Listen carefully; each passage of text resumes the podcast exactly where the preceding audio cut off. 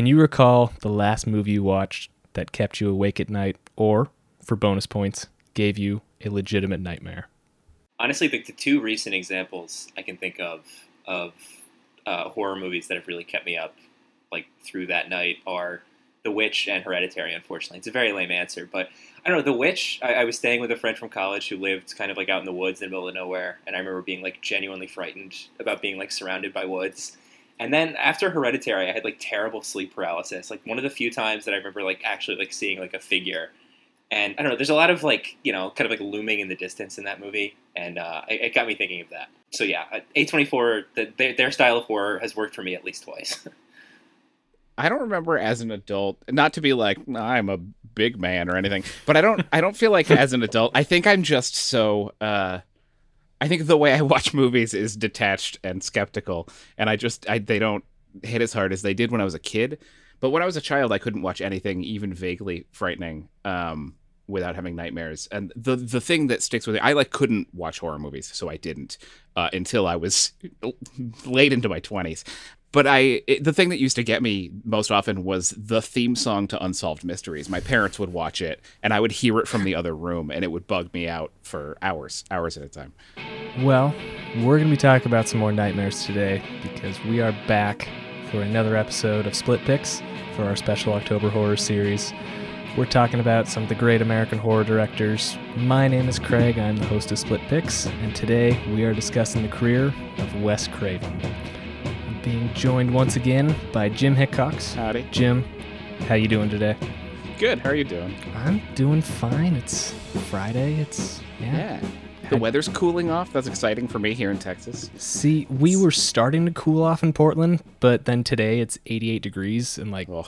we had sweatshirts on this morning. It's like, wait, no, no, we're done with this. so, growing up in the Northeast, it was like we always had to plan our trick or treating outfits over snow pants, you know. And down here, it's like on the 31st, it'll be probably in the 70s. Yeah, different so worlds. I'm waiting for that for it to be not just unbearably sweaty. And joining us from Philadelphia, Bennett, you're back once again. How are you doing? Um, not too bad. How's it going, everybody? I uh, I don't have bugs in my apartment this time around, but I have some weird leak by uh, the baseboard on the one wall in my bedroom. Uh, it's like just damp and like slimy. It's a deadly mold, probably. Uh-oh. Probably, yeah. So uh, another thing that I thought I was done with, uh, you know, my last apartment had some black mold. Hopefully, uh, this one, I don't know, has a less serious type of mold. But uh, happy to be here. Happy to be back on Split Picks. It, it's it's from that Tobe Hooper movie, Mortuary. Yeah, yeah, yeah. it's coming for you. Well, we all gotta go someday. So if you're new to this series, we have previously covered Tobe Hooper with Bennett and Jim. That episode was an absolute blast. We looked at spontaneous combustion and life force. After that, we looked at John Carpenter's In the Mouth of Madness and yeah. John Carpenter's Vampires, and oh. that was with Ooh, good choices. Yeah, those are both bangers. They're they're good ones, uh, and that was with Steve Collins and John Merriman. It's a blast. Check that episode out. Right on, Austin guys. Yeah, Austin guys. And next week we'll be finishing up the series with George A. Romero. That'll be another great one. But today we are here for Wes Craven, and he is a guy who is credited with essentially changing the face of horror three times. Um, we're going to get through all that, but we have a matchup today that I honestly never would have predicted. Jim, you selected what is probably his most overtly religious film, probably outside of Serpent yeah. and the Rainbow. That's true. Um, can you? What can you tell us about the movie you selected? Uh, I have selected Deadly Blessing. I feel like it is a it feels like a crucial pivot point for me. I think there there are as you sort of said, he he's credited with reinventing the genre or like contributing largely to the genre at three different points, which means there are two sort of major pivot points, and I think this is one of them. I came into I came into this Wes Craven experiment having just seen the big bangers, right? And now I've watched a bunch of stuff, and coming into it, I was like, oh, really? The stuff that Wes Craven does that sings is his like really tight uh, stuff, but it turns out nothing he ever made was really tight. And something about this movie, it's it's also completely all over the place in the same way that I would now say almost all to all of his movies are, uh, and maybe except the screams. Um, but something about this one in particular makes it hang together for me in a way that a lot of them don't necessarily. Yeah, no, I'll be honest. I uh, when I watched it um, like a month ago, it was one of the few Cravens that really didn't do anything for me. And then watching it again last night, I was like, oh wow, this is uh, it's really something special. Although it's stylistically, it's the most like a Carpenter film of any of his films. But That's I found true. myself wishing that either Tobe Hooper or George Romero Oh. had directed it. It's so much more like in their wheelhouse. I feel like, and maybe it's just the Pennsylvania connection for Romero. But um, good as it is, and I like quite a lot about it. it it's one of the Craven movies that I kind of wish someone else had, had taken a stab at. I, I don't want to go too far down this road necessarily, but I did. I found myself almost all the ones I was excited about wishing Tobe Hooper had made them instead. So Jim, I was in a similar boat as you, where I'd seen you know Scream and a few others, but not many Cravens. Um, he has a really interesting career, so I'm excited to talk about him today. Um, I mean, I know there's so many instances of studio interference where they would like change the endings entirely and just make him change things, and so we, I really don't know how good of a director he actually is because I don't know how much of his original stuff we've actually seen. right? But Bennett, you picked one from 1989. What did you pick and why? I picked Shocker, and I picked it because I think it is Wes Craven's best film. I think it uh, it combines the stuff he's doing in the better earlier films, or his best earlier films, um, The Serpent and the Rainbow, A Nightmare on Elm Street, this sort of uh, dream logic, dream world stuff, with the exploration of uh, media and its impact on society that he would get into in the Scream movies. And um, I, I just it blew me away the first time I watched it. It is such a wild, inventive, surprising film, and it just makes you pump your fists. I don't know. It's I uh, knew that was going to come up. it's full of great metal music, and there are sequences that I just found myself like. I, I've never been a guy who listens to metal, but I've listened to the soundtrack for this embarrassingly a lot. The uh, the Megadeth cover of uh, "No More Mr. Nice Guy" is probably like going to be my most played song for 2021 on Spotify this year. so, Bennett, why don't we go to the beginning with Wes Craven? Because I know you've looked into his career a bit more than me.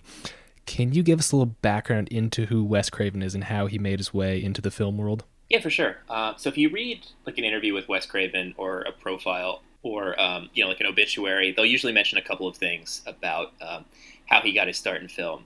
They'll mention that he had a fundamentalist religious upbringing, um, which was such that much like Paul Schrader, he didn't see a film. they don't really have much else in common, Yeah. to be honest. um, they're, they're both kind of they're both a little pretentious too, I guess. But uh, much like Paul Schrader, Yeah. he he didn't see a film um, until he was college aged, and even then did so at his own peril. And he was a college professor before, and like a high school teacher before becoming a filmmaker. He has what did he uh, teach? uh, English, and That makes uh, sense. That makes a lot he has a master's in English and a master's in philosophy. Um, so he got his start in Mhm. filmmaking relatively late, and um, I don't know. I we were talking a little bit about this off mic. I, I, like, he doesn't draw a lot of obvious influences from cinema, which I think Yeah. really differentiates him from the other kind of masters of horror. I think Carpenter, in particular, you know, everybody loves to write about the comparison between Carpenter and Hawks, and like it's not it's not evident that Craven has ever seen a Howard Hawks movie. You know, uh, Last House on the Left is you know sort of uh, a remake of Ingmar Bergman's film The Virgin Spring, but that's one of the only films you ever hear Wes Craven talk about or that anyone ever brings up in Yeah. discussing his films. And it's you know, also like at that point was he like I love this movie or was he like I want to make a movie? What's a movie that's kind of uh, generally considered great that I can just lift from? Right? It's like Uh-huh. It seems like a practical decision more than an artistic influence.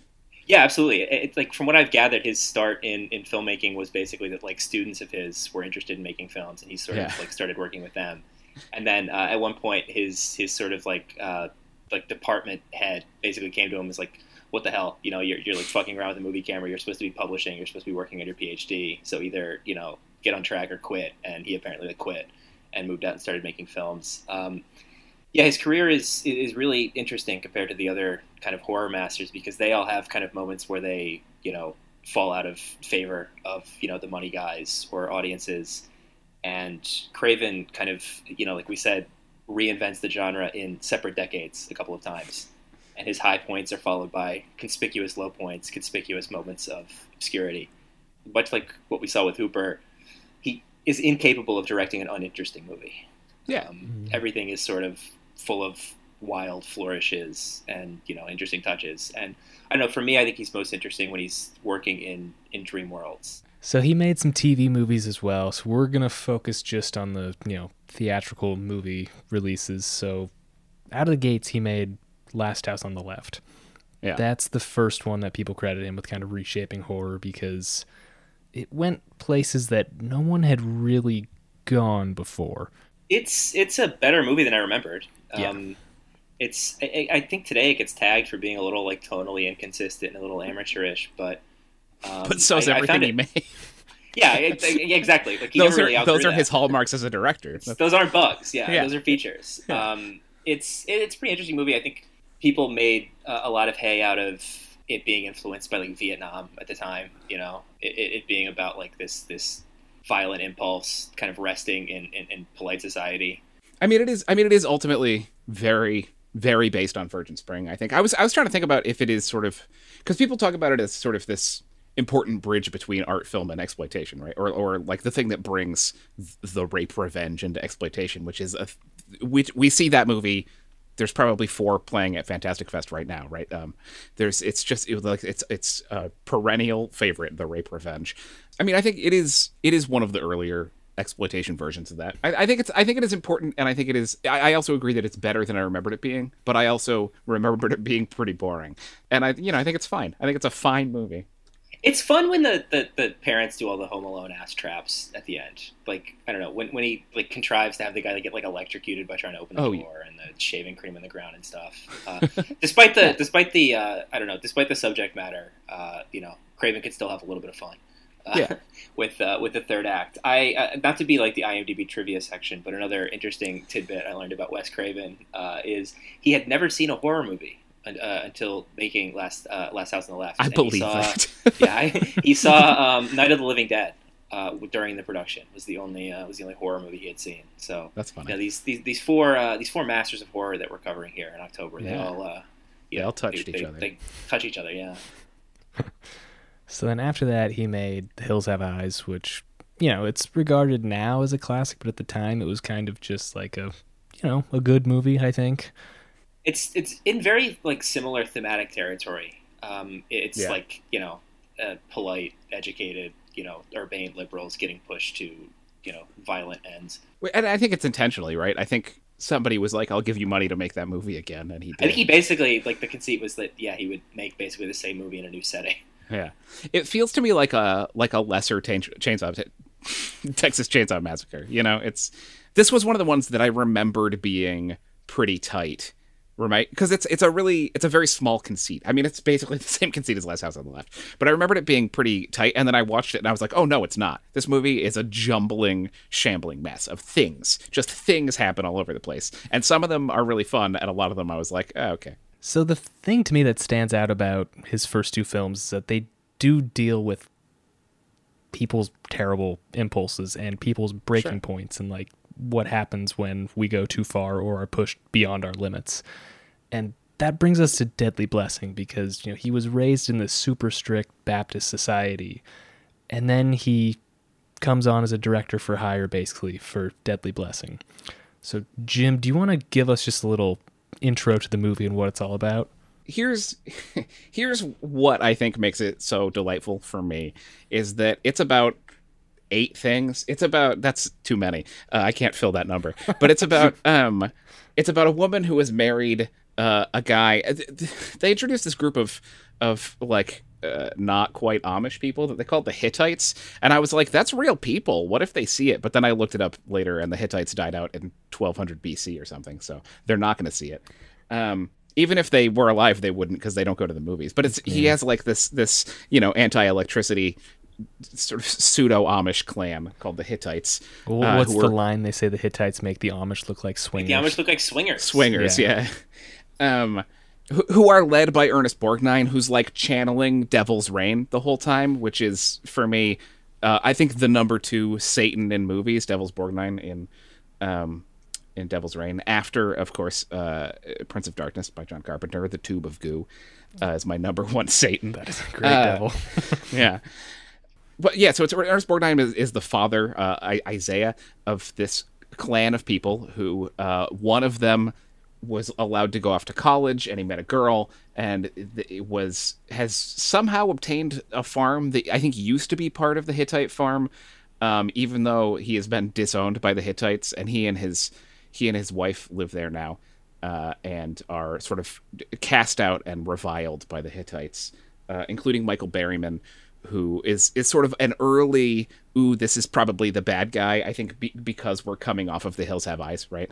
Um wes craven. Charmingly which i think this is another sort of uh pr- precursor to his meta-textual filmmaking later on is that he's like i'm taking the bad guy from my last movie and putting him in this movie and you're going to think he's the bad guy but then he's not right? Which is uh, uh, clever. And then so yeah so it's about them and then the the guy dies uh and there's creepy neighbors and uh, one of whom makes twisted paintings. And there's a bunch of these Hittite kids creeping around. And then the ex-wife's this is getting messy, I'm sorry. The ex it's Wes Craven's fault, not mine. And then the ex this the the widower's friends show up uh, and simultaneously we have maybe people are getting murdered. Uh, well, people are. The, the, the, Michael Berryman gets murdered. Uh, the the husband is murdered, um, and and, we don't know who's doing it. Um, it could be one of the Hittites.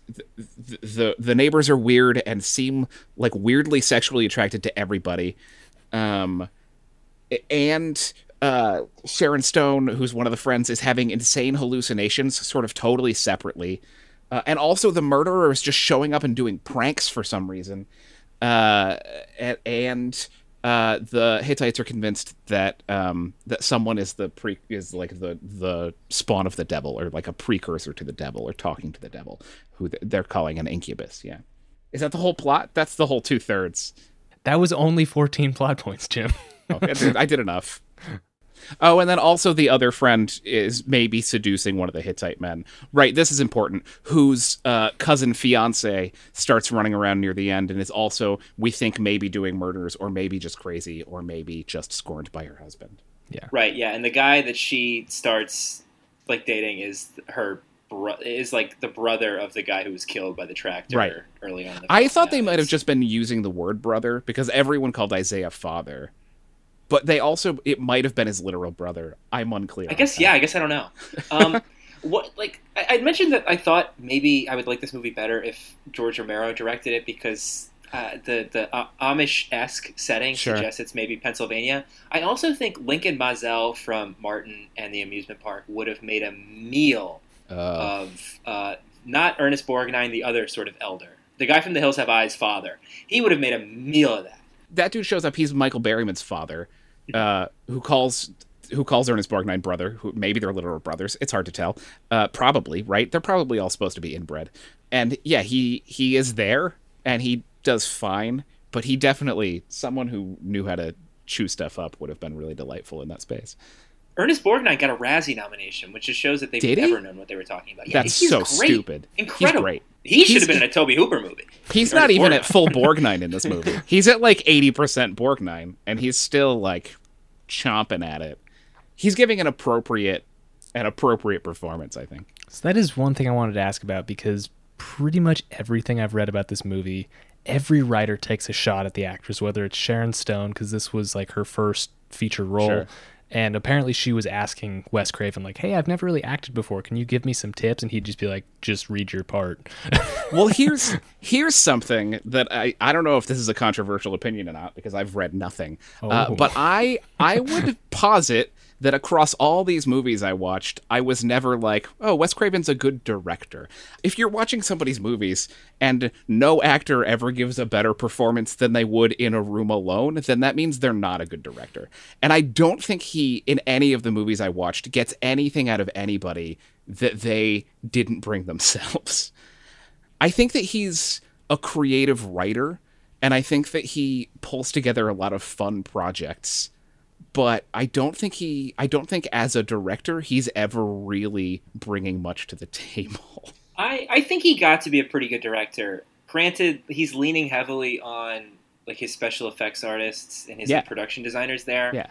But I think he gets to be a pretty good or at least a pretty interesting director in like the dream movies like Nightmare, Serpent, Shocker when he's sort of playing around with like dream sequences and really like I think he makes lovely sequences. I'm talking about acting, direct, directing actors. he's a The, bad like, director of actors. The I think, full baseline stop, level yeah. of, of directing, I think he's not great at. I think he's really good at pulling things together, and I do think uh, you mentioned this earlier. I think that he's very good with like effects and with pulling um and like bringing a team together to make a spectacle. Right? He he like kills it at that. And, and conceiving of like beautiful moments and bringing them together. I think he does a lot of things very well, but I think directing actors is not one of them. Yeah, and I think music of the heart is what like confirmed that for me. Like I'm not. I, I, I think Meryl Streep is generally kind of like not to quote uh, Donald Trump, but I, I do think she's kind of overrated.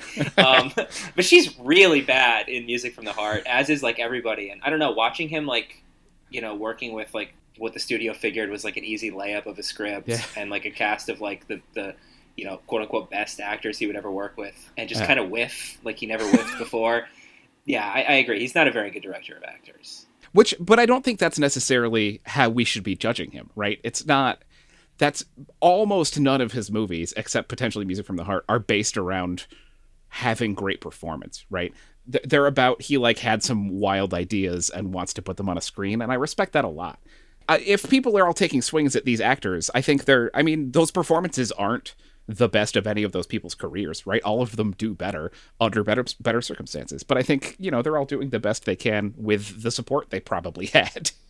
the way he directs actors can sometimes work in his favor, and his choice of Sure. actors can sometimes work in his favor. Like I think Like Nightmare on Elm Street. Well, yeah, Lillard is a good example, but I think Nightmare on Elm Street works well because like so many of the characters are pretty like ordinary and they act like regular people. Sure. Um, not to like sound like I'm quoting myself when I'm talking about like Clint Eastwood working with non-professionals or you know inexperienced actors, but I I think there's some of the same thing. Like, Just say very, like, Bresson instead of Eastwood, and then you're. it, yeah, it feels very like unmannered and um, authentic occasionally. Like I think Heather Langenkamp is like the perfect level of actor to Yeah, like, work with yeah. Wes Craven. I think she really like she doesn't seem like an actor acting like she's in some sort of like nightmare scenario. She seems like a person experiencing this like nightmare scenario. And like if Wes Craven was a more like quote unquote expert director with actors, he might have like coached her into some sort of really like over the top performance. I, if he was Tobe Hooper, he would have.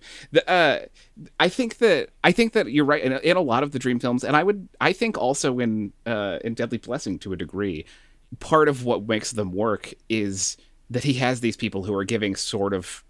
I don't want to say wooden, but sort of unaffected performances playing against people who are completely unhinged, right? Because all those people who are doing it in the nightmare movies, right? Who are who are like there and are like do, they are just reading the lines right like you said craig um they're all going up against robert englund who is an absolute madman right and he's like he's like i get this character i am a weasel here i here i go uh, and if if if the person they had cast wasn't completely off the chain if they didn't have a brad dourif type to play uh, Freddy Krueger, then then I don't think the movie would hang together. Uh, you know what I mean? If he was also kind of just there, but having that that big of a of a energy difference, I think it's that's how a battery works, right? You have to have your node and your A node. So, Jim, in the Tobe Hooper episode, you said Hooper's not necessarily a great writer, but Sure. I think the direct quote was he will direct the shit out of whatever script he's given. Sure. Craven kind of seems to me to be the flip side of that, where he's Yeah. a fairly decent writer, but I do want to bring up studio interference here because, Sure, sure. like I said, we don't know what this movie would have looked like if someone else directed Sure. it. It sounds like he rewrote a ton of this. I mean, how do you feel this movie stands in comparison to his other work? Like, what's the quality level here? I, unlike Bennett, did very terrible research. I based my uh my th- I like looked at on his Wikipedia page. I still have it open actually. Uh, at the, there's a list of like, was he a writer on this movie? And I was like, oh yeah, he wrote. He basically wrote everything up until New Nightmare, almost everything, and then he basically stopped writing his movies, which I think is interesting. But I didn't. What I didn't realize is that he. I, I read this shortly before we started recording that he apparently was given a script on this movie and then uh, and then and then did a big rewrite on it. Right.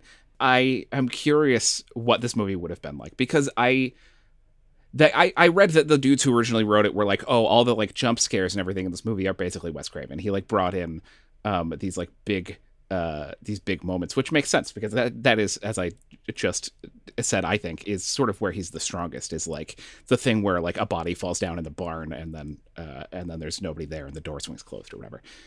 Yeah, it's interesting you talked about this being sort of a pivot movie, and it, it starts to become sort of it's like half a dream movie the way that Yeah. Nightmare on Elm Street and, and Serpent and Shocker would be. And there's obviously like a very deliberate. There's a shot that's lifted almost wholesale for Nightmare, the shot in the Yeah. bathtub. There's also when, when Sharon Stone is running around in the barn and there's like a little hole she's trying to escape through. It's very reminiscent of Rose McGowan in Scream. So I think Yeah. we can see some of like what would become persistent ideas for him starting to, to percolate in this movie. But yeah, maybe it's studio interference. Maybe that it was someone else's script originally. He's only like part of the way there, and like as we've talked about, even at his best, he probably only gets like ninety percent of the way there. Yeah. So you know, Yeah. Not not to keep shitting on Wes Craven. Like I would rank him fourth among I- the, the horror guys, but I do Yeah. like all of his films. Besides, yeah, exactly. I enjoyed uh, everything I watched in preparation Hills for too, this. We should yeah. we should put that caveat on. Yeah, except for Hills too. Um, uh, any of these is worth taking a swing at. Um, they're all good. I just I just don't have the like un I don't have a burning passion for him that uh, that I do for some of the others. But I do actually have I think more respect for him after rewatching a bunch of these movies than I thought I did. Um, because they do they get a lot. I think of him as a pretty dry d- director, a pretty pretty dry creator creator who in my brain previous to this I was like, ah, he's like not super crazy and then he like came up with a nightmare where the conceit is like, ooh, everything's dreams and that let him get wild. But that's not true. All of his movies are full of kind of nutso ideas, right? Um, and I think that's what I th- when I started watching this one, Deadly Blessing, I I was like, oh, this is he's taking um the idea of like a folk horror movie, right? Of like Blood on Satan's Claw or uh, the the Wicker Man, right? He, yeah, he's taking like the idea of the folk horror and Midsommar. and yeah, and setting it in the 1970s, um, which I think is delightful. That's not a thing we see often, and and it, it does sort of start that way, and it sort of feels that way for a while, and then it gets way way weirder than that. But it's it's it's that sort of combined with I feel like Sharon Stone is sort of in her own movie.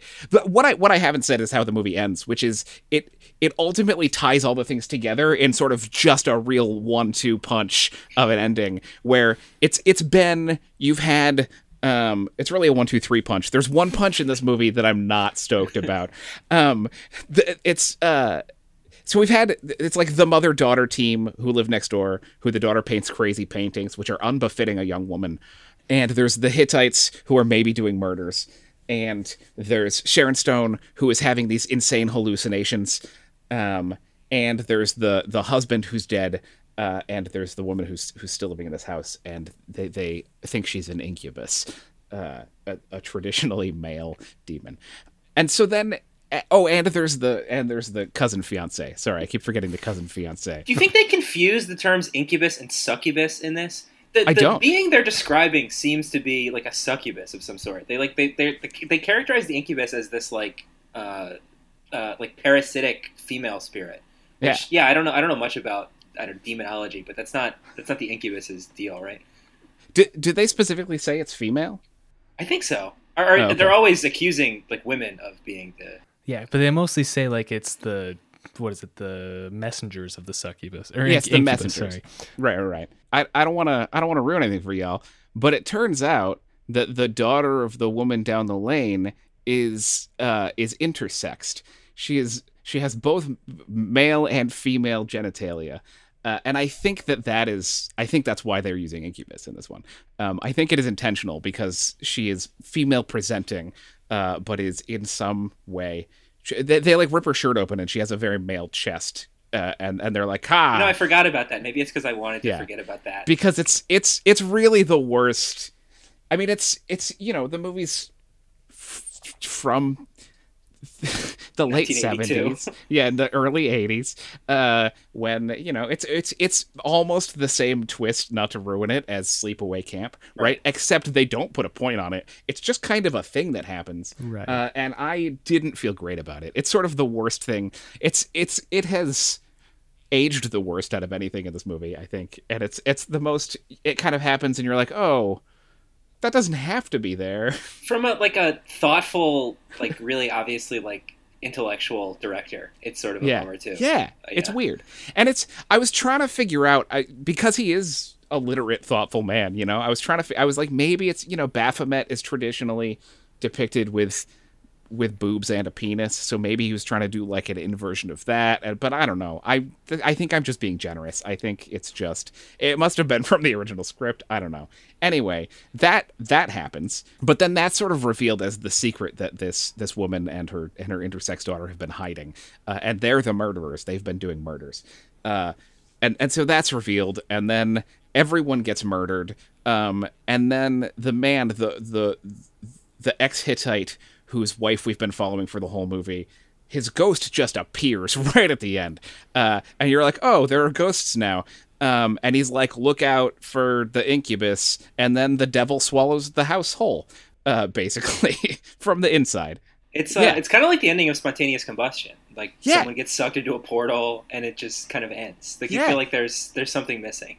And you're like, up until then, it has been four sort of disingenuous storylines that all coincide and for me hang together enough. I was delighted that it was like several different people doing different things, uh, and that they were all just kind of there, and and they all happened to like center around this house. And then at the end, they're like.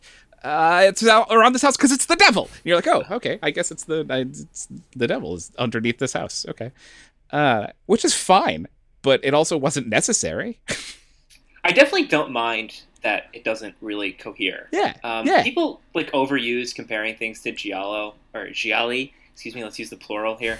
but the fact that there's like a black gloved killer and like Yeah. a lot of nudity and like it, it just it feels like a Giallo movie. You know, It people does. are using that to defend slop like malignant now, but uh, you know, I, I I- feel like it's a little it's not maybe not quite apt, but like somewhere near apt to compare Sure. Deadly Blessing to a Giallo. I mean, it is until the devil shows up at the end. It is fundamentally a, a giallo, right? It's it's just people doing murders. There's no, there's nothing actually supernatural until there is two minutes from the end of the film.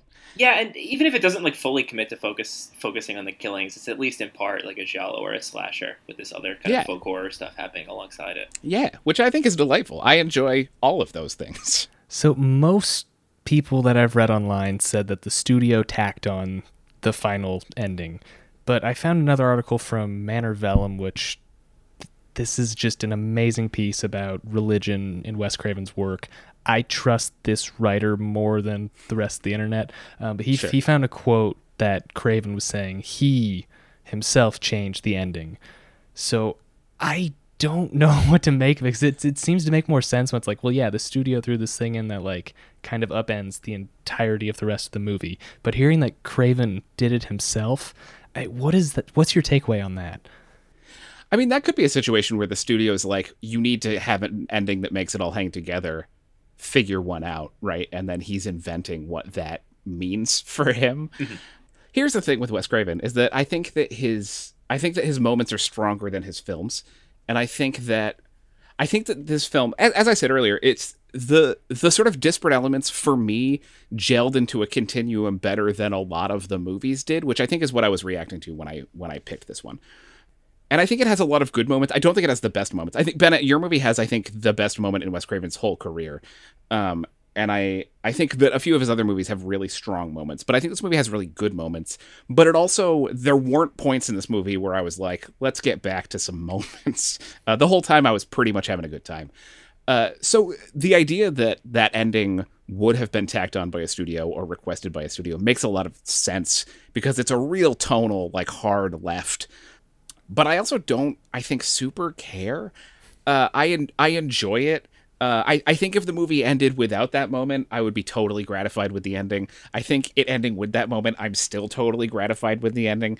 You know, I, I literally, I think any movie could end in, in a satisfying way and then have a coda where the devil explodes out of the floor, pulls everyone down to hell, and the house turns black, uh, and then the sun rises outside, and I would be like, great. I thought that was the best part of the movie, personally. Like Yeah. we're talking about good moments. Like, come on, that's it is a one. really strong, yeah. Uh, on the subject, Craig, of him like wanting this ending, I was saying to, to Jim like maybe he was like trolling. Maybe it's like uh, you want an ending, here's a fucking ending, sort of a situation.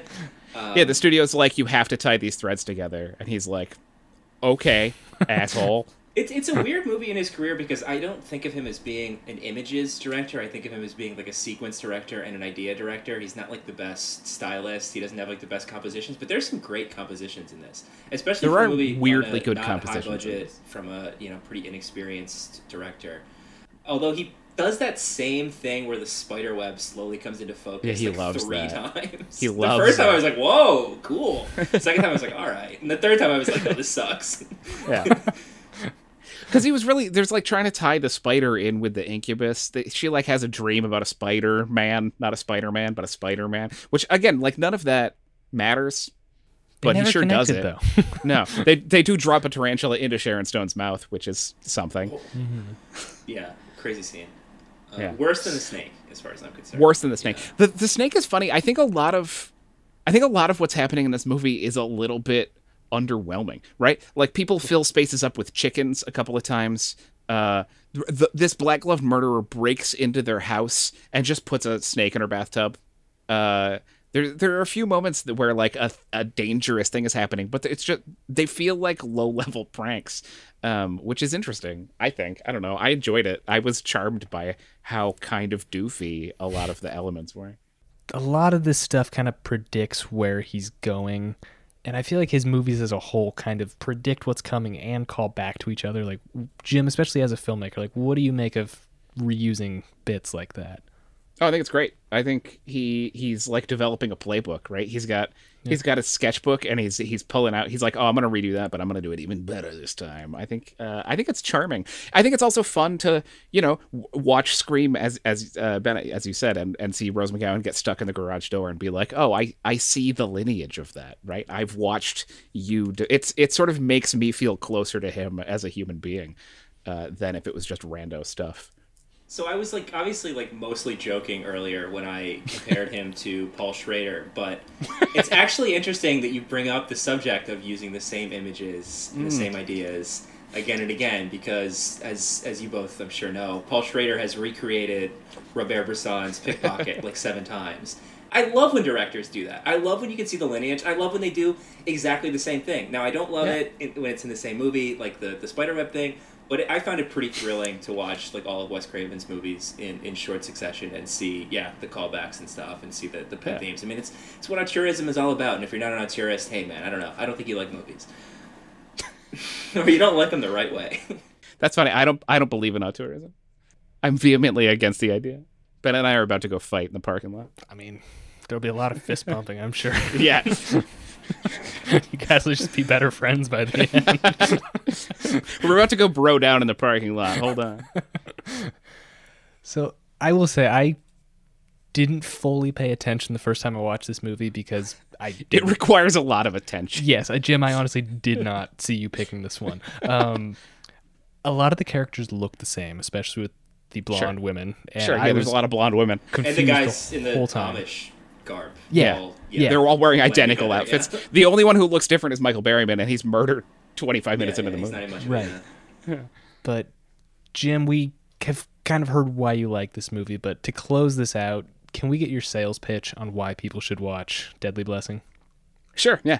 Um, I think that, as I said, it's sort of it's it's the first major pivot point. I think for Craven, it's it's between his like really grimy early stuff and or his comparatively really grimy. He never got super grimy, but it's his grimiest stuff and his and his sort of big budget bangers. Uh, and it feels like his first swing at a big budget banger. And I think that it is. Uh, I think it's super fascinating if you're interested in Wes Craven to see this this sort of pivot point, this this major motion in his career. Um, because for me, his shift from then making bangers to making even bigger bangers is less interesting than his shift from making the the as filthy as he's willing to get into uh, into into the, the dream movies. Yeah, I um, I, we talked about the the weird trajectory his career took, where it goes from like high to low, and I think in a career like that, a film like this that's uh, a swing and like a foul ball. Uh, becomes more interesting because I don't know. Yeah. You can kind of see why he came in and out of fashion with a movie like this. That Yeah, absolutely. From minute to minute is is going in and out of being good or even coherent. Yeah, give it a watch. It's his most Carpenter esque movie. It's got a lot of like It is the POV stalking. Um, it's a good looking movie.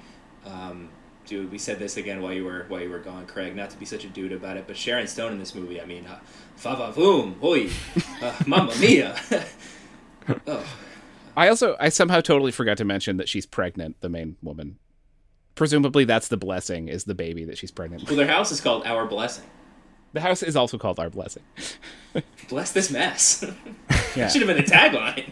Yeah. if only he were more self-aware. All right, well, we'll wrap up Deadly Blessing there. We'll move on to another banger coming up after a quick break. You know what his last wish was? TV set in his cell. Can you believe that? He must like his soaps, huh? All right, my son. It's time to.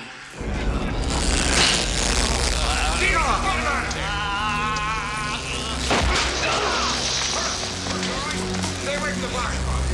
Get up. Get up. Come on! Give it to me! You got it, baby.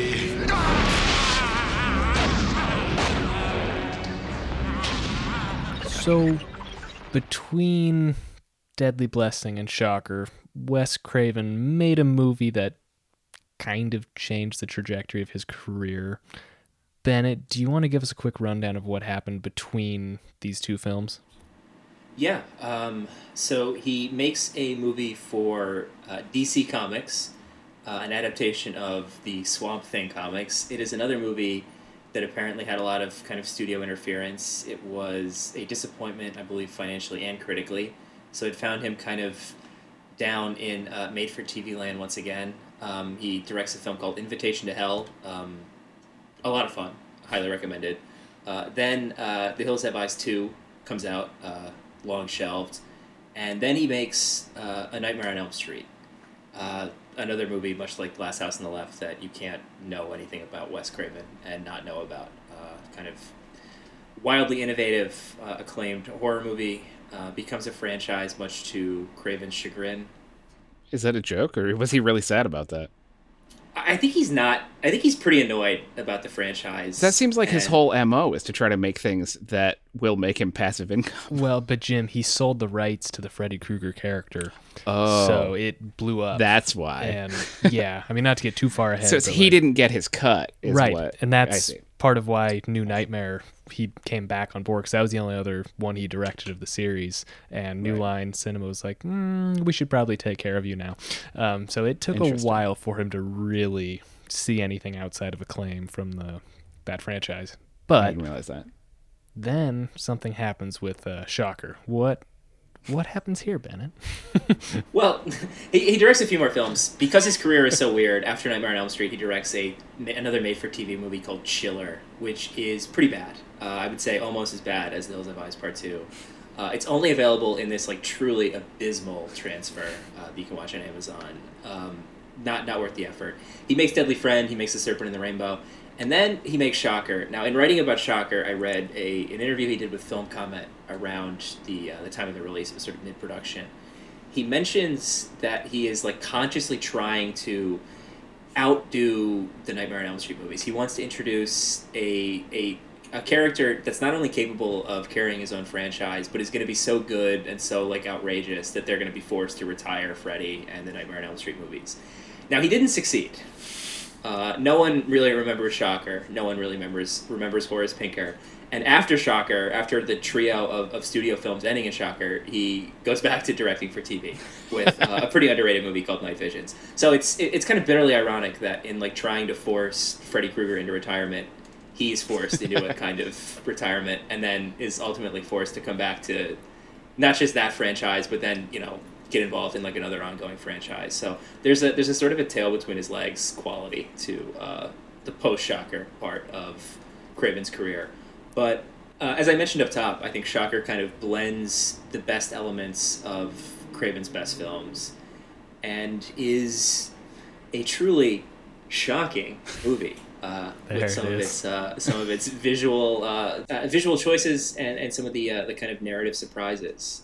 So yeah, I mean, this movie literally opens with the bad guy Horace Pinker in his lair, den, TV workshop.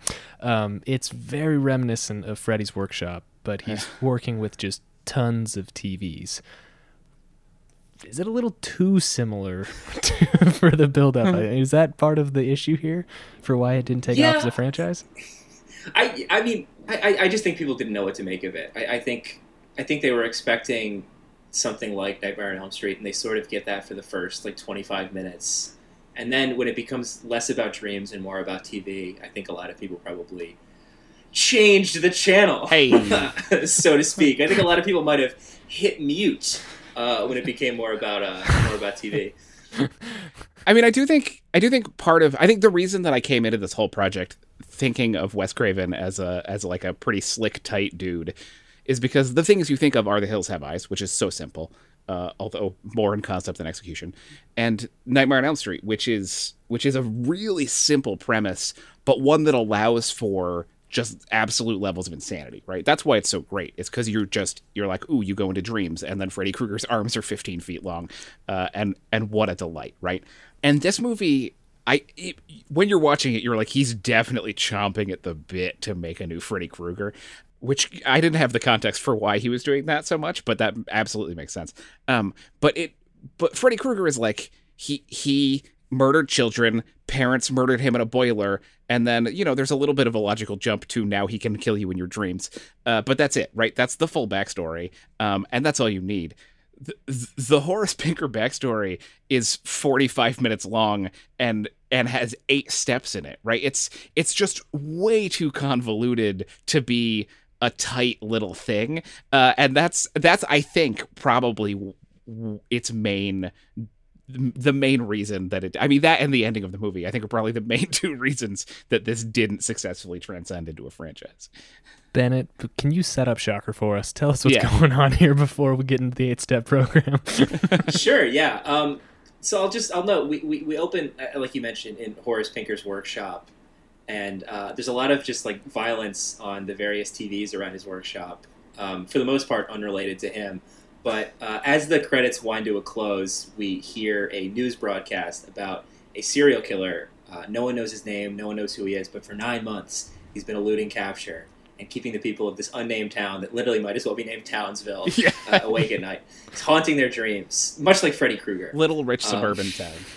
Jonathan Parker, again, like might as well be named Yeah. like first name, last name. Might as well be named like create a player. is a uh, is a high school quarterback or a college quarterback. Um, Receiver. Might as well go to State U. Yeah. Oh, he is a receiver. I gotta change that in my essay. Yeah, he's a he's a wide receiver for this college team, and uh, his foster father is the cop. Uh, it's Michael Murphy, the guy who was uh, Tanner in uh, Tanner '88, is uh, the cop who's on the trail of this serial killer.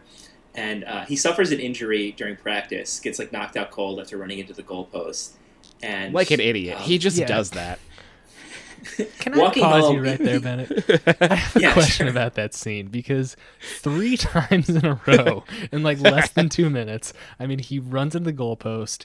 He gets sacked for looking at his girlfriend with the ball or something like, that. or not sacked. He gets tackled on the sideline Yeah. and doesn't get the touchdown. And then he runs into the water cooler and just like, Yeah. whoa, falls over. Yeah. He's presented as like the ultimate klutz. And then for the rest of the movie, he's like just got balletic grace and he's like jumping across Uh-huh. he jumps across a rooftop. Yeah, Yeah. it's like They what? definitely set him up as a different character than he is. Yes.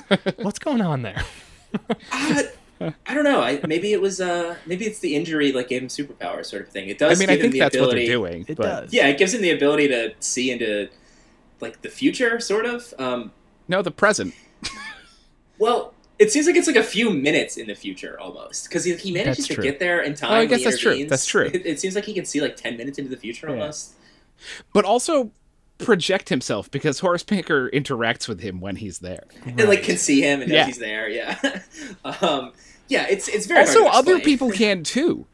When Horace when Horace is holding that lady at the top of the stairs, she also sees and Oh, uh, interacts with him. his mom his mom responds yeah so he's like walking home to go back to his dorm room and recuperate and suddenly he realizes that he's on the street that he grew up on where his foster family still lives i think this is really effective and i think this is where like the like cardboard like cookie cutter nature of like both the settings and the characters really works in this movie's favor because like it felt like authentically like realizing you're dreaming to me when you realize you're in a familiar location that's just like a little bit off or just a little bit like nondescript because you don't actually remember it that well Like we we sort of have that happen.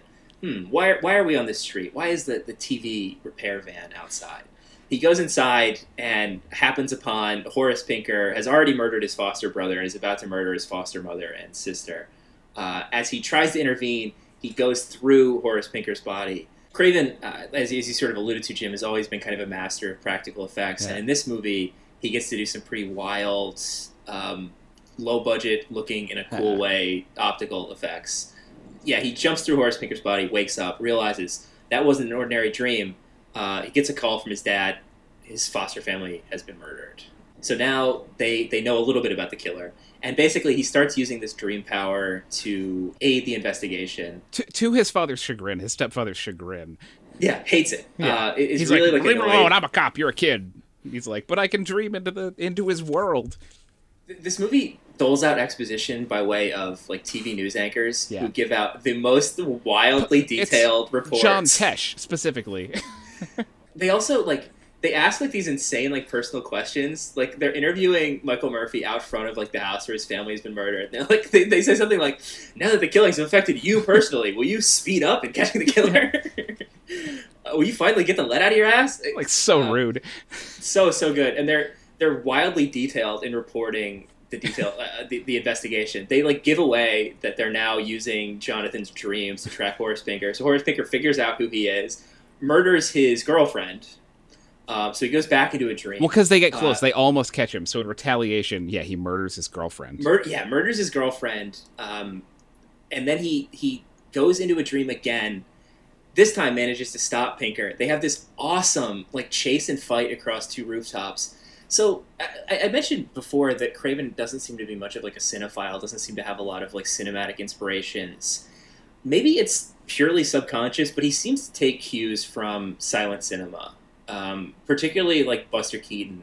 Um, a lot of like the stunts and like practical effects and like somewhat like physical comedy. Like even in something like Scream, there's never like a clean kill. There, Right. all, the guy's always getting like chased around. He's always getting like hit in the balls. Yeah, or kicked Um, and doing like a full cartwheel over somebody's leg or something. They yeah. take a beating and scream, yeah. Yeah, it, it seems it, it seems like those are the things he's most interested in are are those sort of practical effects and those and those sort of wild uh, physical motions and stuff, which I, I think is great. I really appreciate that about him. Yeah. So they have this like big fight, which is amazing. Like every bit of like the roof is like getting involved in the fight. He almost like shoves his face into like a fan. Pinker gets arrested. Pinker gets executed, but before he's executed, he does this like black magic ritual to summon like the spirit of television. Um, which gives him like the powers to like channel electricity. Very, very unusual sequence. That's never That's the best part of the movie. That is that's what I mentioned earlier. I think that's the best sequence out of any Wes Craven film I've seen. Is that moment in specific the moment where he's like, "Give me this power," and a pair of lips come out of the static on the TV and say, "You got it." And You then got it, suck back baby. into the TV. Oh, you, got, a baby, right? You got it's it, like Daddy-o. it- Yeah. it's so brilliantly weird. Yeah, and then he bites the prison guard's lip. Like it just that scene is So gnarly. This movie, like it's built to feel like it's gonna be just like you know, we gotta catch the killer thing, and that's gonna be the whole movie.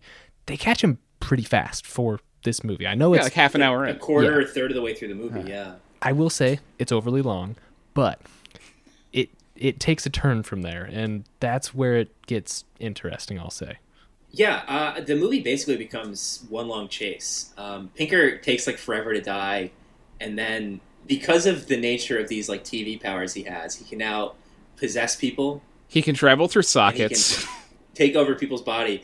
Is that it? But- That's it, kind of. and Yeah. he and he can appear as a staticky version of himself. That's As kind, like a kind of a ghost. kind of yeah, a ghost. and then go Oh, P.S. people. Also, that girlfriend comes back as a ghost. His girlfriend. you blew back as a past that, Naturally. but it's an important plot point. Like a staticky apparition, Yeah. and for some reason, this necklace that he gave her can thwart Pinker's powers and Yeah. like cause the static For a reason that to, is like, leave whatever undefined. bodies he's possessed, and whatever body he possesses still has his limp. Oh, and Yeah. we find out he has that limp because he's Jonathan's real father. Jonathan Right. shot him when he was a kid um, to try to stop him from killing his mother. Um, so that's I think that's what you meant when you said that there's uh, a lot of different. There's just too much to get through, story which. I'm not against. Right? Like my my movie also has eight plots that are sort of tumbling across each other.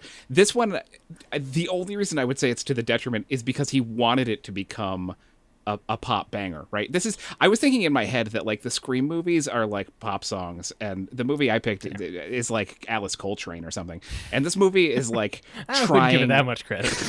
it's trying to well i have medium feeling i feel like she's also sort of like brilliant but messy um and this movie it's like in between somewhere right it's like he's trying to come up with that like tight pop banger but he is not he's Yeah. like you have to you need 45 minutes of explanation f- for things that aren't like the kid doesn't have to be a psychic. The girlfriend doesn't have to come back as a ghost. The necklace doesn't have He to doesn't figure have into to be it. his son. Pinker, yeah, none of that had to. It could, if it was one minute in, if it was child's play, right? If it was one minute in and the guy was like, I, I'm doing a voodoo ritual to become one with the TV, and then the rest of the movie happened from there on out, maybe it could have been a, a banger that people would have jumped on board with. Um, but because he was I'd like, argue it as a banger. he, well, I'm saying like one that resonated with the pop world, right? Yeah, in, in the popular imagination. Yeah, yeah, a banger. Yeah. Um, I it's like a it's like a needlessly convoluted metal concept album. I think it's like a. I wish it was more metal. I was a little bummed by how unmetal it was. I felt like I wish there was more music. Yeah. Yeah, there are like four really solid moments um, where you're listening to a metal song. But even in those moments, I was like, the things I'm watching aren't as metal as the things I'm hearing. And the rest of the movie, I just, I just didn't feel like it was. I wanted it to be like Trick or Treat. Do you know that movie? Uh, not with an R, but with an or. I- it's an I 80s only know the movie. one with It's- the R. I, I just wanted it to be. I wanted it to be more metal, and it just, it never got there for me. I don't think Wes Craven listened to metal. Yeah, no, I, I that was fully an affectation, but I think the one time it really works is when they're setting Is the up electric chair? It's- Yeah, absolutely. Megadeth song. Yeah, of course. metal used poorly is the funniest thing in the world because it's so distracting if it's not actually used well. Because like it just stands out like a sore thumb. It's like you couldn't think of anything else other than just like screaming with like 260 beats per minute. Like, come on, like you can do better than that. it's also every time he uses it, I think all the times I noticed it, it's done. It's not like soundtrack. It's like it is the entire soundtrack, Yes. right? It's like all you're hearing. It's not like in the background somewhere. It's like we're listening to two minutes of Megadeth covering Alice Cooper, and we're watching some stuff happen. Yeah. Um, it's not like just sort of dinkling along somewhere. He's like, or like we're preluding to them climbing that TV tower in a chase scene that is not nearly as intense as the song we're listening to. Right. Uh, but we're just listening to that song. It's weird that like I don't know. Among his like his goals here was to like I, I don't know undo this sort of like franchisification of Freddy Krueger. You know, it, it, everyone says it. Like Freddy Krueger went from being like scary to being like funny. You know, he becomes this sort of like wisecracking mascot. But like Horace Pinker does a bit of that. He starts that. Um, he bites the guy's fingers off and says, "Finger looking good." Yeah, but I would argue so does Freddy Krueger in the first in the first movie. Yeah, I, I, that's- the thing. Is like I don't necessarily agree that Freddy Krueger's not cracking jokes in the Yeah. original one. Like he's a little more menacing, and he goes by Fred instead of Freddy. Right. Interestingly, until the second one. But yeah, no, I've never I've never quite agreed with that contention. But um, I, I, I find it interesting that he yeah he wanted to like know, makes like, a bunch of really stupid jokes in this movie, but he also is set up as just like truly like Fred Krueger murdered children. Horace Pinker is just the most vile. He's awful we to everyone. upon a dead kid. Oh, yeah, it's true. Yeah, He kills. He kills entire. Oh yeah, he kills two kids on screen, right? Yeah, he's he's like also just so vile to everyone all the time for no reason. Like Freddy Krueger, says Freddy Krueger engages in discourse, right? Horace Pinker is just mean to everybody constantly. Uh, it's it's crazy. and it's so funny when when he possesses people and they become like that. Like it's weird Yeah. that like when he possesses people, they have his limp, but then like they also talk like him. So like Yeah. of course you know it's used to great effect with the little girl With the little girl on the tractor, bitch." yeah. Yeah, I think Pinker's biggest weakness is that he's just not likable. Like Freddy, No. like for as scary as he is, like he's just kind of cool, you know? Like he just has that like, God, I don't want this guy in my nightmares. But Pinker's just like, yeah, I've seen that guy downtown before, you know?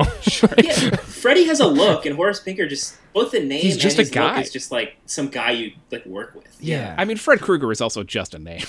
Well, I don't know. It's something. To, I don't know. It- it- it's it's just regular enough. I don't know. Horace Yeah. Pinker's trying too hard. It's like yeah, So, because it seems to be the theme of the episode, I'm going to bring Tobe Hooper back here. One thing we've talked about in Lifeforce is how it just feels like there's so many different movies happening at once. Yeah. I mean, like I said, they catch Pinker really early, and then there's that crazy plot pivot. There's the TV voodoo deity. It kind of feels like channel surfing at times. So, what can you guys say about the pacing and structure of Shocker? It's it's strange. Um, Yeah. it's it, it- it's like two films, maybe three films in one.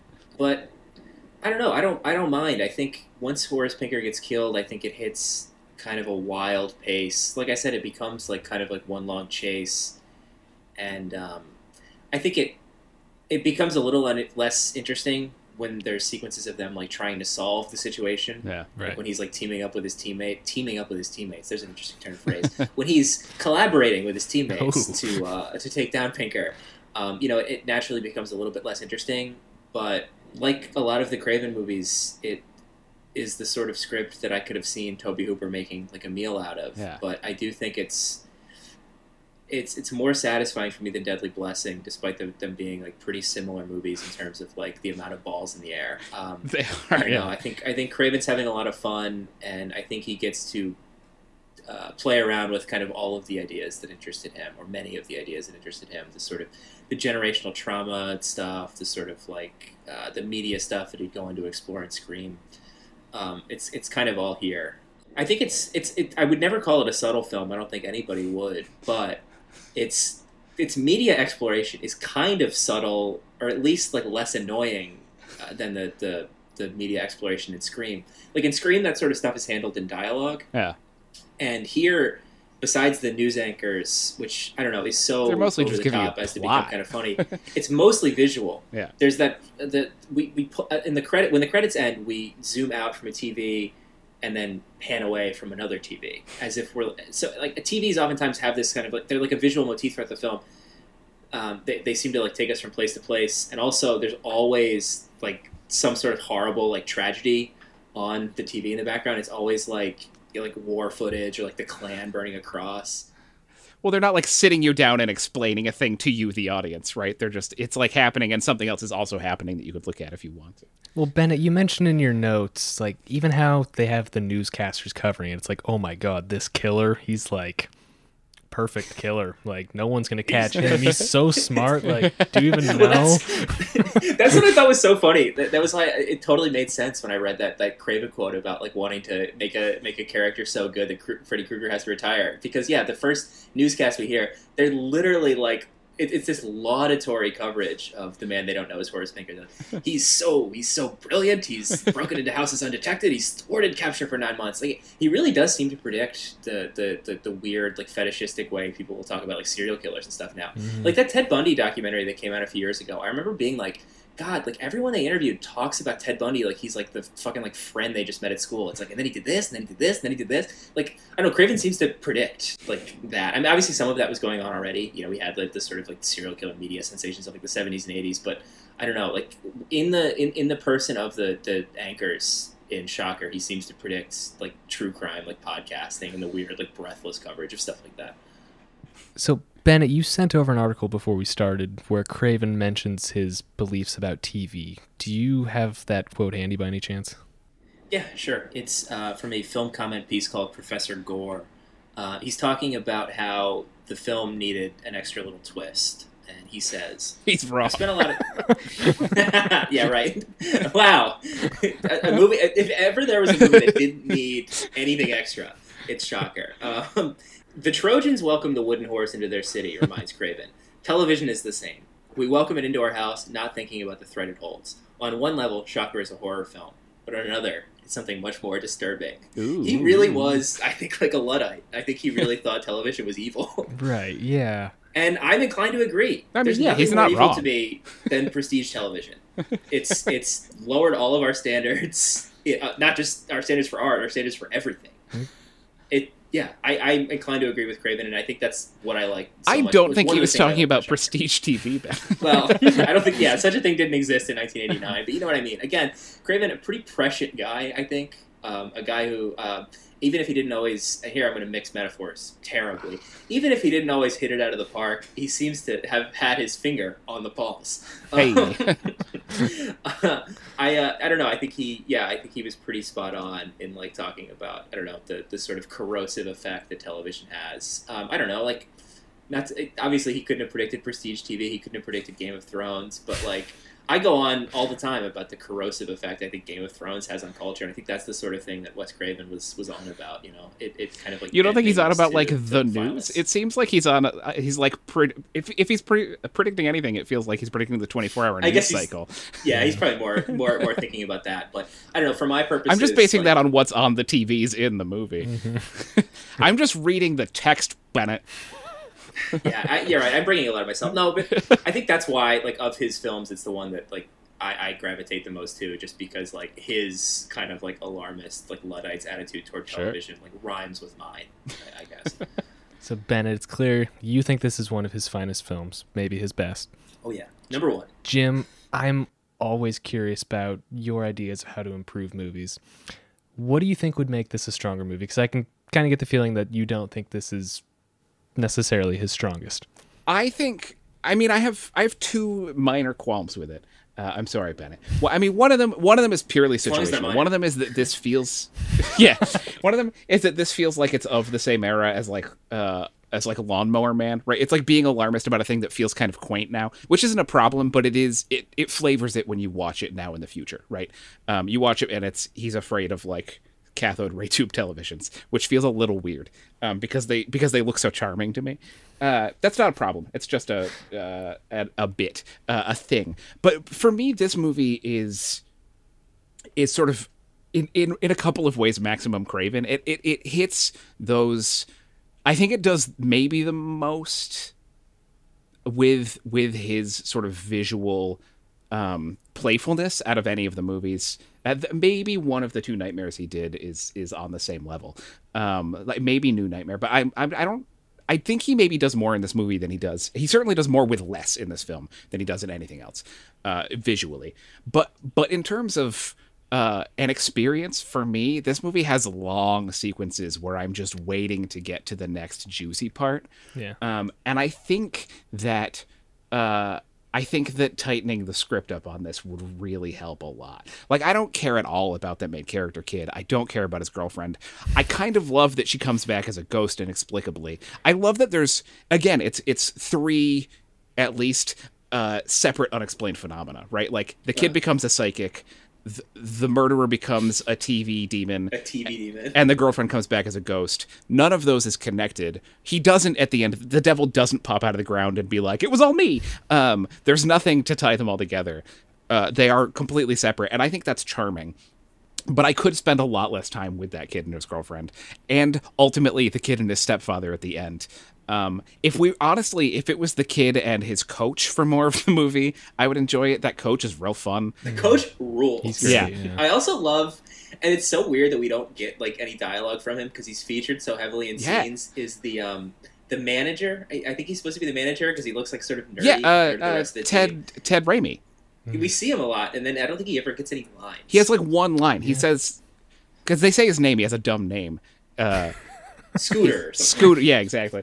Um, yeah, and he and it is it's it's Ted Raimi. It's Sam Raimi's brother, who's uh, who's a champion. Yeah, he just he shows up like once and in one scene, and then and yeah, and then the whole football team is like trying to beat up a ghost, and he's not there anymore or whatever, or maybe he He's got a died. Oh, he, he gets hanged in a closet, right? He, yeah, he does get killed, which makes like you, you, like You're, like, set it up a Why little bit. wasn't he more of a character? I mean, It's because he's Wes Craven shot that part, and then the movie was four hours long, and they had to Uh. they had to cut it down. They just cut down the wrong parts. I do. I think it could be tightened up a little bit. This movie. Um, Yeah, I think. I mean, I disagree, but as you know, it's, it's the beauty of uh, the podcast. yeah, format. exactly. Bennett wants the director's cut. Yeah, it wants more. I, I I, mean, could have watched three hours of this movie. if there was more and it made it it made it cruise better, I would watch it. I there's another also wait here's a, a real specific critique. There's this movie also has out of all the movies we watched, I think the most disappointing single moment for me, which is it's right after we've revealed that the necklace is the thing Horace Pinker's afraid of. He's inside the body of a, uh construction worker. He's like just jumped into the first like threatening body that he's jumped into, and he walks over and he's holding what is he holding like a pickaxe. He's holding some kind of manual labor tool. Uh, and he look, he's like, "Ooh, I'm gonna hit you with it," but then he scoops the necklace out of his hand with it, and then he hurls it through the air towards a lake, and it comes within on screen an inch of hitting a bird out of the sky and it doesn't hit the bird out of the sky. If that if that tool smashed that bird, it would have been so easy to do. I think it was happenstance that they got the shot with the bird in it, but it would have been so easy for them to just go in there with an optical thing, optical printer, and take 20 minutes and make that bird explode into feathers uh, instead of continue flying. Um, and it would have been a genius moment, uh, but it doesn't happen. And that was for It me wouldn't have been out incredibly disappointing. What? For for the character? it wouldn't have been out of character. No! for Horace Pinker or Right? for Shocker. You would have been like, "Oh, of course he's going to just murder a bird for no reason. He just to prove a point, right?" I gotta say, in the lake, my second favorite shot in the movie is when he's like, "I gotta go diving for this," and he's his girlfriend appears and she's just like floating, and then he's Yeah. like, "No," and swims away, and then she's just like chasing behind him, just like arms Just drifting. outstretched, just So good. It's so good. such a weird motion that I couldn't It's help really but beautiful. crack up. It's it's weird how like sweet the stuff with him and his girlfriend is Yeah. compared to like how like just like raw and like gross all the Pinker stuff is. Every other word, and not to sound like such a like a I don't know like a pearl clutching prude, but like every other word out of Pinker's mouth is fuck. Yeah. Come on.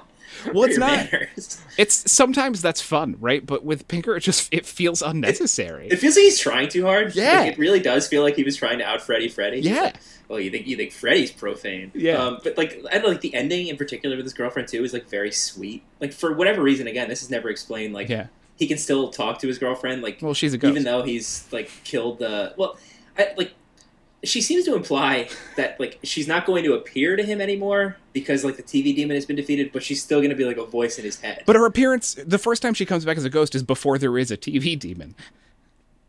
does he? Does she appear to him before Pinker's dead? Yeah. Really? Yeah. Ooh, shit. forget about that. I, I don't know. To me, she seemed to imply. Like, Unless, maybe I'm her- maybe I'm misremembering, but I No, I think I remember right. her popping up and being like, "Oh, weird," and then they catch Pinker.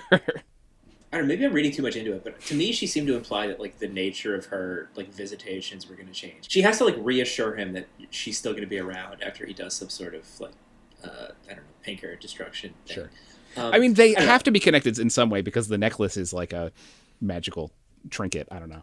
Yeah, that the necklace is maybe one plot element too much. I, It's pretty. It's pretty rough. It's also we see the necklace. We see the whole trajectory of that necklace. He just gets her a necklace and gives it to her. It's a. It's like a fine. it's never he, it's he doesn't not special. it some mysterious guy who's like, Yeah. the necklace bears a terrible curse. Yeah, no, nothing. He's just like, man, I got you a necklace, and then later it's like, ah, the the necklace, and you're like, that necklace didn't mean anything This to anybody.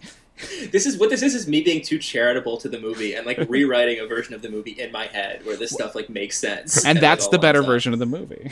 Well, no, there is no better version of this movie. Although apparently he talked about like wanting to remake this. He should um, have. like late in life. He Or somebody definitely should. have. I would have loved to see him do another Shocker. Yeah.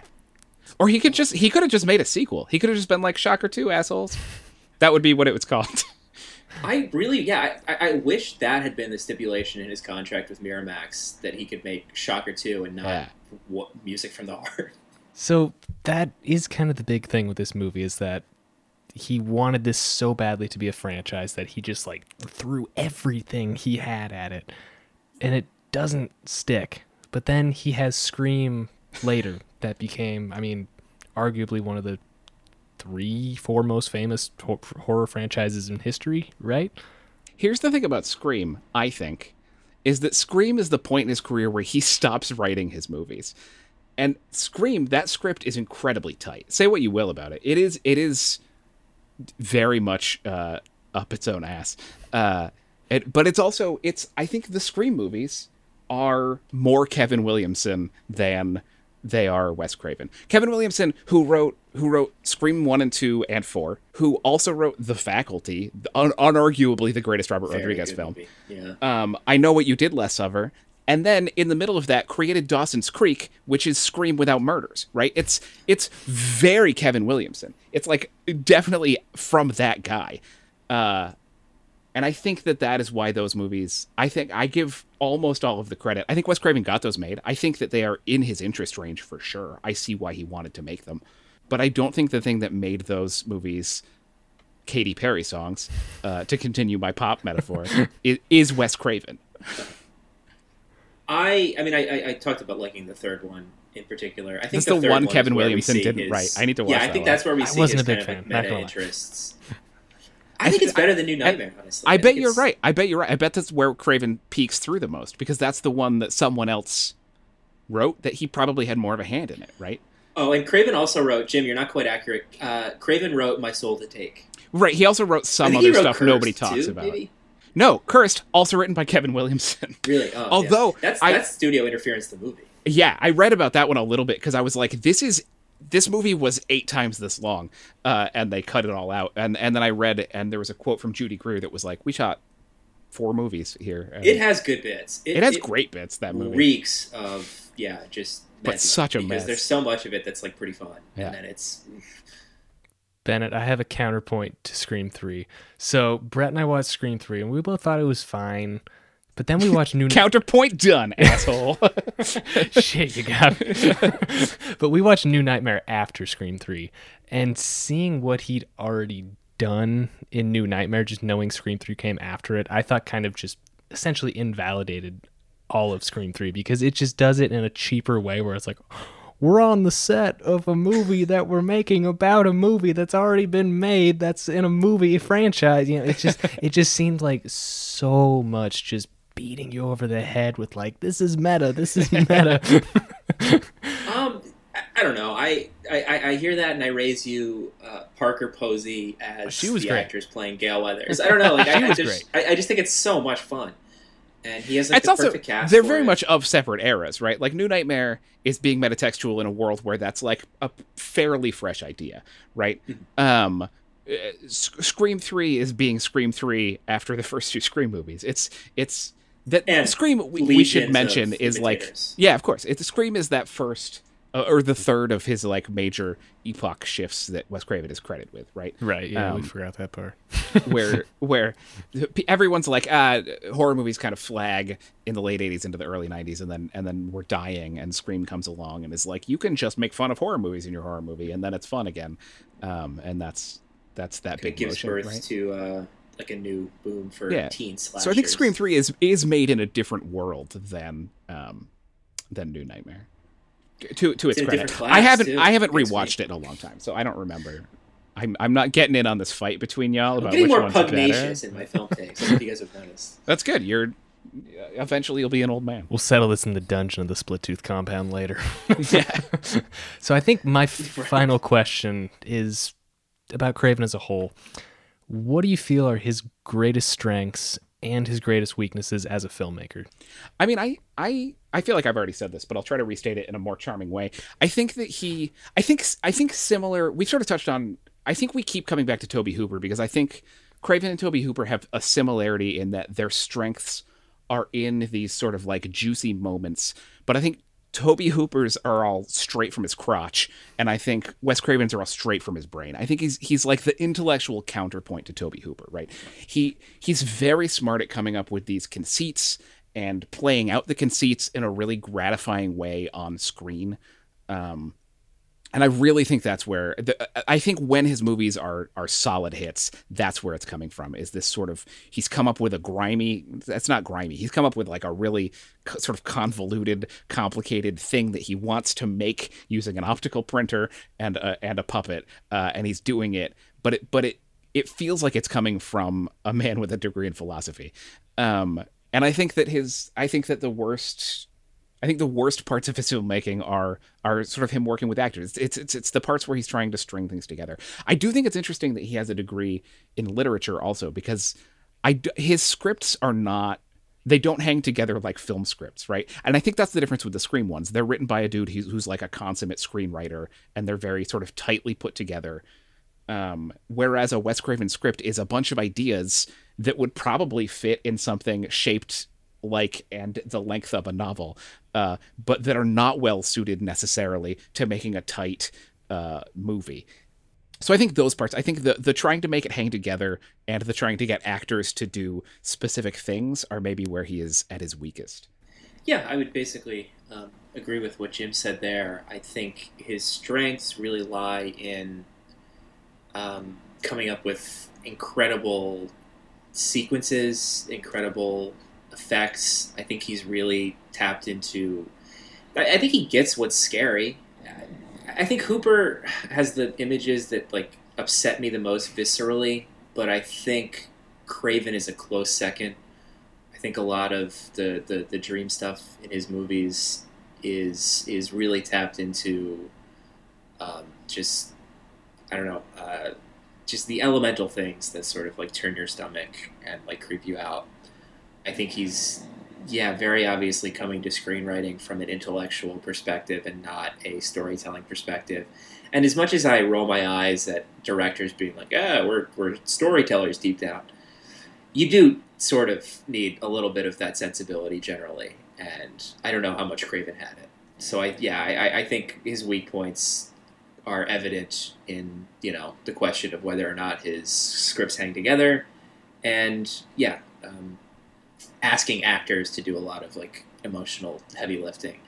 I think he was really really good at casting. Yeah. like I, he was really good at casting, especially later in his career for like the the meta resonance of it all. Yeah. Like I think Scream Two has like the best cast ever assembled.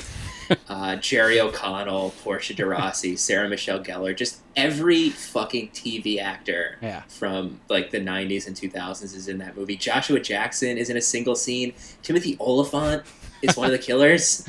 That's that's TV, baby. Like he he he had like I think in general like good instincts about like who to cast, but uh, yeah, I, I don't think he ever really got great performances out of anybody other than like Robert Englund and uh, you know uh, Matthew Lillard.